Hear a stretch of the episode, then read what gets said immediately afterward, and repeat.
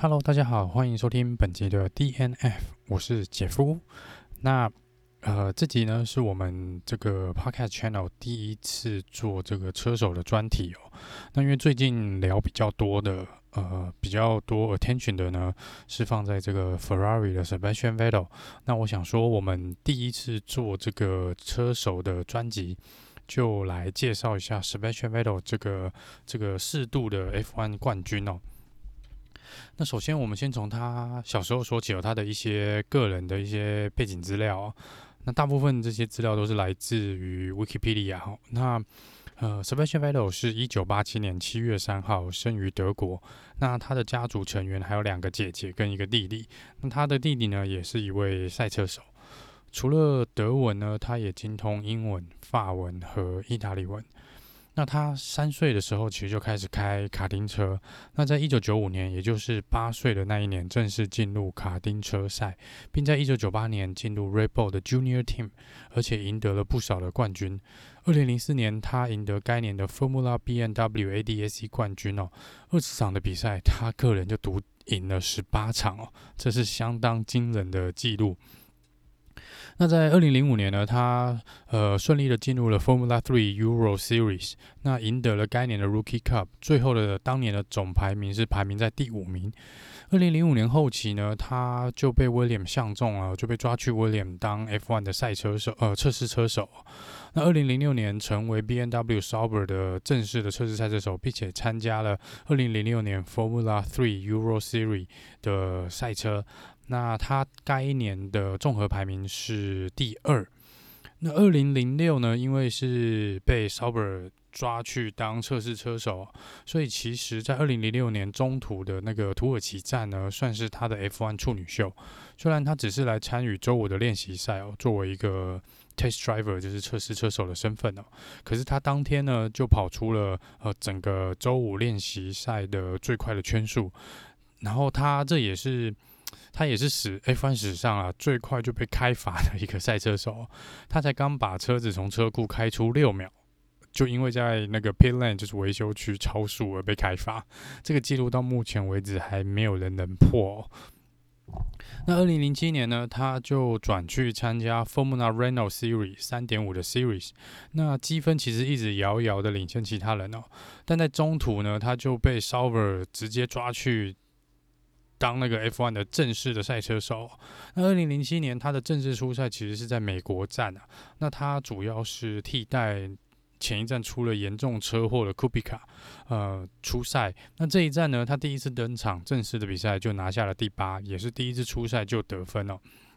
也让非常多人印象深刻。那二零零七年呢，他是赛季中间被拉到 F1，加入的就是小牛车队，也就是之前的 Toro Rosso。那现在的 AlphaTauri，那从二零零七年的匈牙利站呢，就是他正式作为小牛的，就是 r e b o l 这个整个呃团队的一员出发哦。在同一年的日本站啊，这个这场比赛其实受到大雨的影响。那 Vettel 一路呢，靠着这个雨势呢，跟有一点点运气啦，就一路窜升到了第三名，就是落在第一名 Lewis Hamilton 跟第二名 Webber 的后面。那当时呢，大家都认为呢，这应该是他跟小牛呃第一个 F1 的颁奖台哦。结果呢，就在 Safety Car 在安全车的状况下，不知道为什么哪根筋不对哦，他就撞上了 Mark Webber。当时 Webber 其实还蛮生气的哦，他赛后还表示说：“啊，这小子不行啊！”我想在这时候是不是两人的心结呢？是不是就有一点点萌芽了呢？不过在这之后呢，这个这个两个人的这个心结跟之后所有呃 Vettel 跟其他赛车手的一些恩恩怨怨哦，我们可以另外再开一集来讲。那该年的中国站呢，Vettel 的表现呢，其实才是真的让 Red Bull 的老板眼睛为之一亮哦。这算是埋下之后被提升到大牛，也是 Red Bull 主力车队的小小的一颗种子跟火苗哦。这一站呢，呃，Vettel 从第十七名。那一路苦赶，呃，追最后追到的是第四名哦。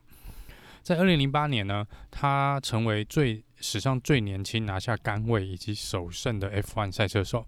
他是他成为分最年轻的分站冠军呢，才当时才二十一岁又七十四天。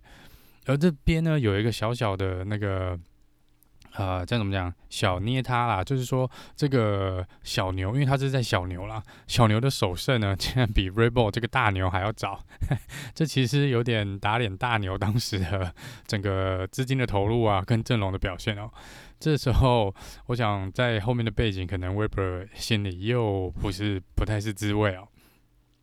那二零零九年呢，他就正式的被提拔到了一军，也就是所谓的 Red Bull。那这要从二零零九到二零一四年，他 Red Bull 期间，这应该是他目前算是他 F1 职业生涯里面最辉煌的一段期间哦。这期间，他在二零一零年到二零一三年连续四年夺得了 F1 的世界冠军。那我们可以来看一下这时间他到底有多狂哦。我们先撇开这段时间，其实那段时间呢、啊，就我个人来说，也是呃，对于他的负评算是。多于正品的，因为当时不管是 s p e n s i o n Vettel 的开车，呃，应该说他的态度，就是赛道上跟赛道下的的整个两判若两人的这个差异性哦。还有就是因为他这个整个 Red Bull，呃，在那段期间基本上是无人能敌的一个状态，是让比赛的确是有一点点的无聊啦。但是又不得不说，在这段期间，他的确达成了非常惊人的记录哦。那在二零一零到二零一三这四年呢，他总共拿呃，Sebastian Vettel 总共拿下了三十四场的分站冠军哦，这是四年全部比赛总和的百分之四十四 percent，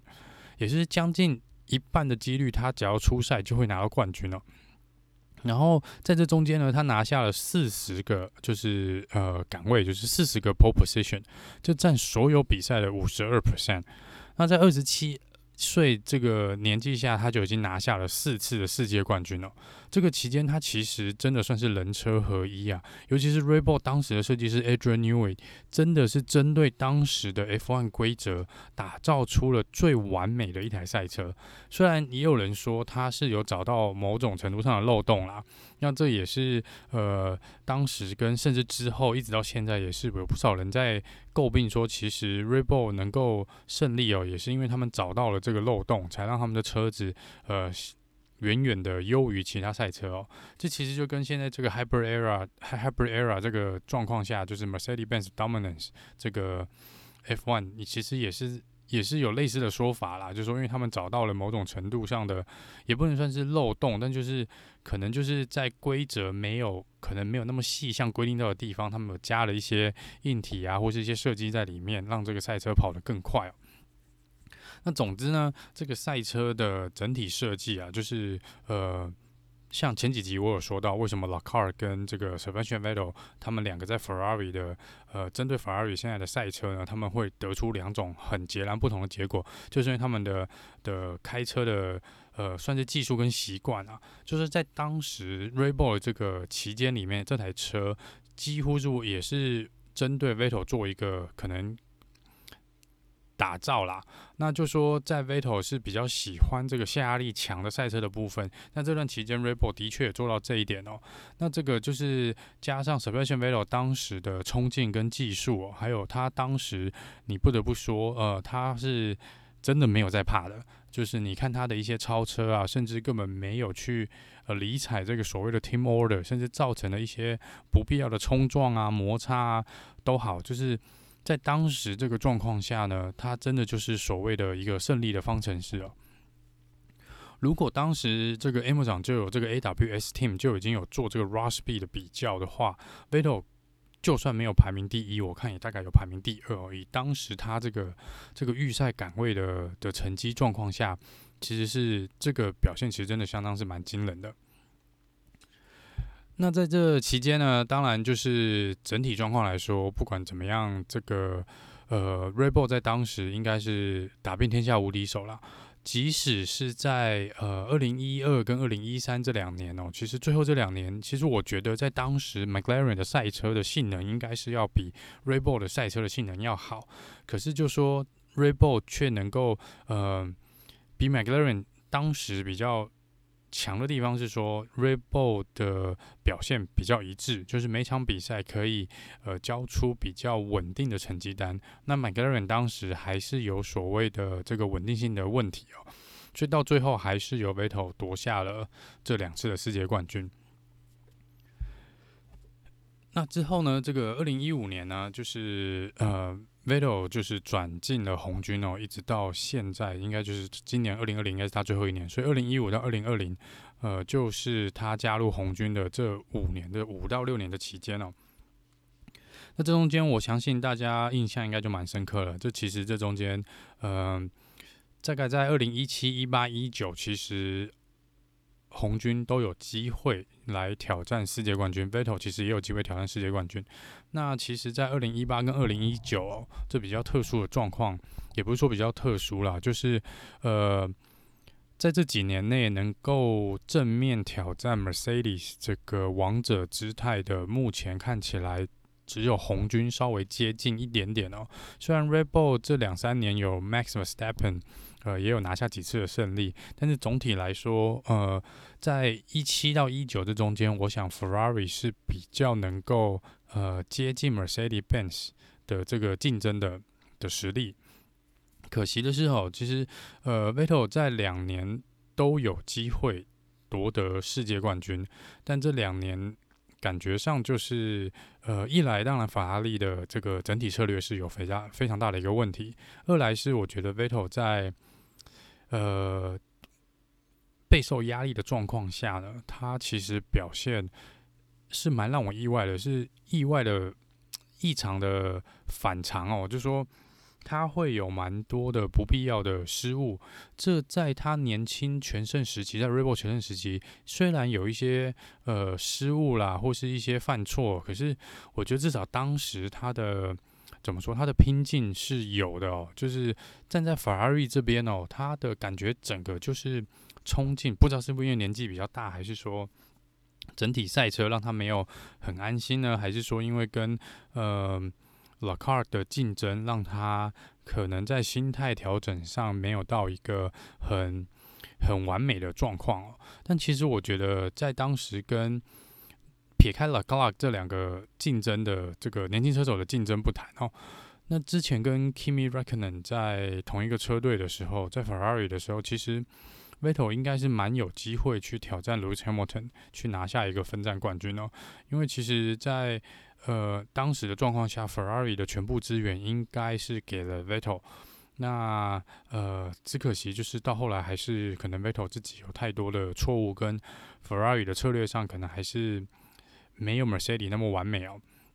所以最后 Vettel 还是没有办法在 Ferrari 这边拿下一个世界冠军哦。其实这个是蛮可惜的，这这个是他一直以来他就已经讲过，他希望嗯。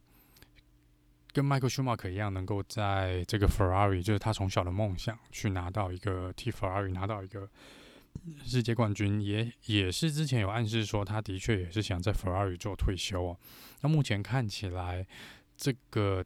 梦想应该是不会实现哦。其实对他来说是我觉得蛮可惜的。那其实我觉得在从二零一五年到二零二零这个 Ferrari 这段期间哦，你。如果是有看比较久的这个车迷，应该会很明显的感受到 Vettel 的改变哦。就说呃，跟他在 Rebel 时期跟 Ferrari 时期这两个时嗯期间比起来，其实我觉得真的是我我个人觉得这是两个完全不同的赛车手。呃，不管是针对媒体啦，或是跟其他车手的互动哦，在 Ferrari 这段期间，我觉得 Vettel 真的是。呃，是非常稳健跟成熟的的一个表现哦，甚至他跟赛车手的互动也不像他之前在 Red Bull 那样，好像被讲成是不可一世哦。而且他跟其他赛车手的关系似乎呃也是较 r e b o l 时期来的要好非常多。嗯、撇开这个 Mark 跟 Mark Webber 这个竞争的呃这个尴尬的的时时期不说，那个。跟法拉利目前来说，除了去年啦，可能去年二零一九年跟 Leclerc 有比较这个尴尬的这些摩擦跟冲突哦，但是至少跟 Kimi Räikkönen 在当队友的时候，呃，这个是没有这个所谓的队友间的这些呃负面的火花啦。而且他跟像 Lewis Hamilton 这些车手，其实关系呃也远比他之前在 Red Bull 的时候跟他们的关系要好啊。因为其实，在 Red Bull 的那个期间呢，那个不管是 Lewis Hamilton 啊，或是 Jenson Button，甚至于 Alonso 都有呃间接或是直接的呃去批评 Vettel 的一些表现跟他的一些呃作为啦。那这个我们可以再开另外一集来来讨论。那我们这集纯粹就只是讲说，呃，Vettel 到现在的一个大概简介他 F1 生涯，呃，到现在的一个概况。那老实说，呃，现在有很多人讨论说，呃，Vettel 是不是已经走到了一个他 F1 职业生涯的一个尾声呢？我觉得，呃。我唯一可以去比较断定的说，是他的确离已经不在他的巅峰了。我觉得他的巅峰其实真的就是在 Red Bull 那个时候，因为呃那时候真的就是天时地利人和，他有他还年轻，他敢冲，呃当时的 Red Bull 也愿意全力的支持他，而且也真的是在当下打造了一台呃我想是没有任何其他车队能够轻易击败的赛车哦。那当然是在。呃，像 Alonso 公开表示嘛，就说，嗯，如果把其他人放到他的那台赛车上，也许，呃，中后段班的赛车手也是有机会夺冠的。当然，这个这都是一个假设啦。当然，这个当时的确，这个 Rebel 这个赛车是有很大的的技术优势。呃，所以我是觉得说。我不敢说 Vettel 是不是已经没有任何呃留在 F1 的实力哦。我觉得他不管怎么样，你刚刚看到他在那四年所创下的成绩，其实就算现在也很难达成哦。他不管怎么样，都一定是 F1 名人堂的一个人选之一。尤其是能够连续四年拿到世界冠军，这是一个很不容易的事情哦。嗯，那。现在在 Ferrari 的这段期间呢，虽然说他是有几次离世界冠军呃擦肩而过，那其实你看到他的，我觉得他的开车技巧这些是没有太大的改变啦。那可是我觉得他真的就是稍稍的没有像以前那么冲，然后呃也不知道为什么他的失误率是比之前的要高哦。当然这个状况下。他值不值得留在 F1？我觉得他绝对值得留在 F1 哦。只是目前来说，以他的这个身价跟他的这个过去的辉煌的记录，是不是有其他车队愿意出这个价位去去呃跟他签约？这是不太确定的事情。尤其是我相信，即使 Vettel 想要留在 F1，他也会希望待在一个呃还是有比较有竞争力的车队里面啊。可是你现在放眼望去，就是。呃，因为 Red Bull 大概是不可能嘛，呃，因为那边大概是 Max Verstappen，虽然说呃第二车手的位置现在还没有确定，但是目前看起来应该是还是 Alex Albon 会呃会继续留在 Red Bull，呃，Mercedes 这边也明年跟明年的这个也确认了，就是 Lewis Hamilton 跟 Bottas 会继续留在 Mercedes-Benz 的这个。部位，那 Ferrari 就不用说了，只是 Vettel 是确定离开 Ferrari。那 Racing Point 现在来说是，本来大家认为说是 Perez 会离开，那 Vettel 会去 Racing Point，但是 Perez 又出来表示说他应该会继续留在 Racing Point。呃，这样子就不知道说这个富爸爸会不会把自己的儿子砍掉，然后让 Vettel 进去 Racing Point 了。那这个我们还有待观察，听说是跟 Racing Point 有做签约了，这个前几集我们也有讲到过，只是这个一切都还是八卦传闻。嗯，那其他几个车队就比较不太可能会 Red Bull 会过去了，因为毕竟是比较中后半段的车队或是第二车队的部分。不过这个也很难说，因为至少我想，也许小牛会有个有点机会吧，看看小牛他会不会回去。但是呃，小牛应该还是会跟。Gasly 签约，至于 Kvyat 我就不知道，呃，会不会继续留在 F1 就是了。这个我们也会在持续的 follow。那最后呢，呃，我们先 Sebastian Vettel 的简介先到这边哦。那我们之后我会找个时间再开另外一集，讲说他这个 s p e c i a l Vettel 的一些跟其他赛车手啊，跟一些他之前在场上的一些恩恩怨怨哦。然后。嗯，其实那个也是蛮精彩的啦。这个这个跟尤其是跟 Mark Webber 这个中间的这个冲突跟火花哦，其实真的是是蛮有戏剧性的。那最后我们来讲一下这几天有发生的一些重大新闻哦。其实最这两三天没什么大新闻啦。那大新闻大概就是呃这个 F1 二零二零的整个赛季的赛事大概是是算是确认哦。那这个确认其中比较比较让人家亮眼的是说他们呃 F1 把这个土耳其站又加了回来哦。那这土耳其站这是在伊斯坦堡这个。这个这个的赛事，那其实他已经蛮久没有在 F1 里面出现了。然后这个呢，这个土耳其站预计是会在十一月十三到十五，呃，做一个比赛。那之前本来有疑虑的这个 Bahrain，就是巴林站，他们也把它加回来哦。那加回来，这个时间也确定了，而且还是 back to back，连续两个礼拜都会在 Bahrain 做一个。呃，比赛哦，那这个是在十一月二十七到二十九这个周末，以及十二月的第一个周末，四月呃十二月四号跟六号。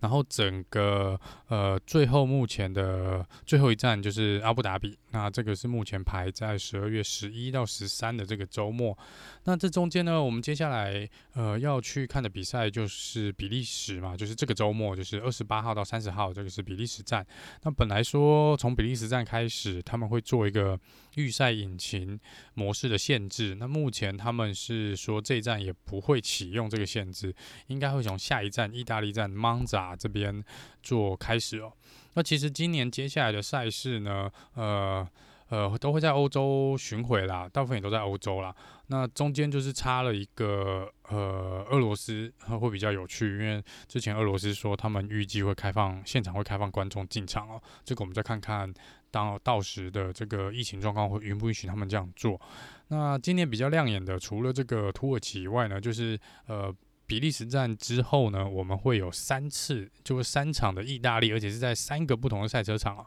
这个倒是蛮有意思的。而其中这个呃十月底的这个呃意大利这个 Imola 这个赛车场啊，是好像目前如果我资料没有看错的话，应该是目前现有所有赛车手里面，只有 Kimi r a c k o n e n 有在这个赛道比赛过，这是蛮有趣的一个。呃，一个小捏他哦，这个